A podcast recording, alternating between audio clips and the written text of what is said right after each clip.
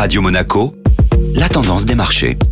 Radio Monaco, la tendance des marchés avec Société Générale Private Banking. Bonjour Aurélie Lombardo. Bonjour Eric. La saison des résultats continue. Netflix a publié ce mardi. Le géant américain du streaming vidéo affiche plus de 209 millions d'abonnés payants à la fin de ce second trimestre. Mais la société a quelque peu déçu le marché en dévoilant des résultats inférieurs aux attentes des analystes.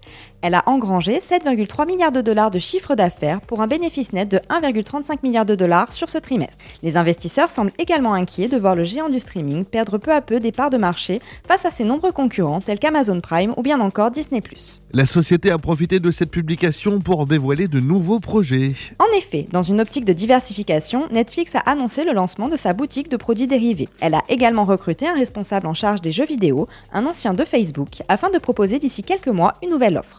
Netflix cherche donc à entrer sur ce marché en forte croissance, pesant plus de 300 milliards de dollars de recettes au niveau mondial, afin de continuer à capter de nouveaux abonnés. Merci Aurélie.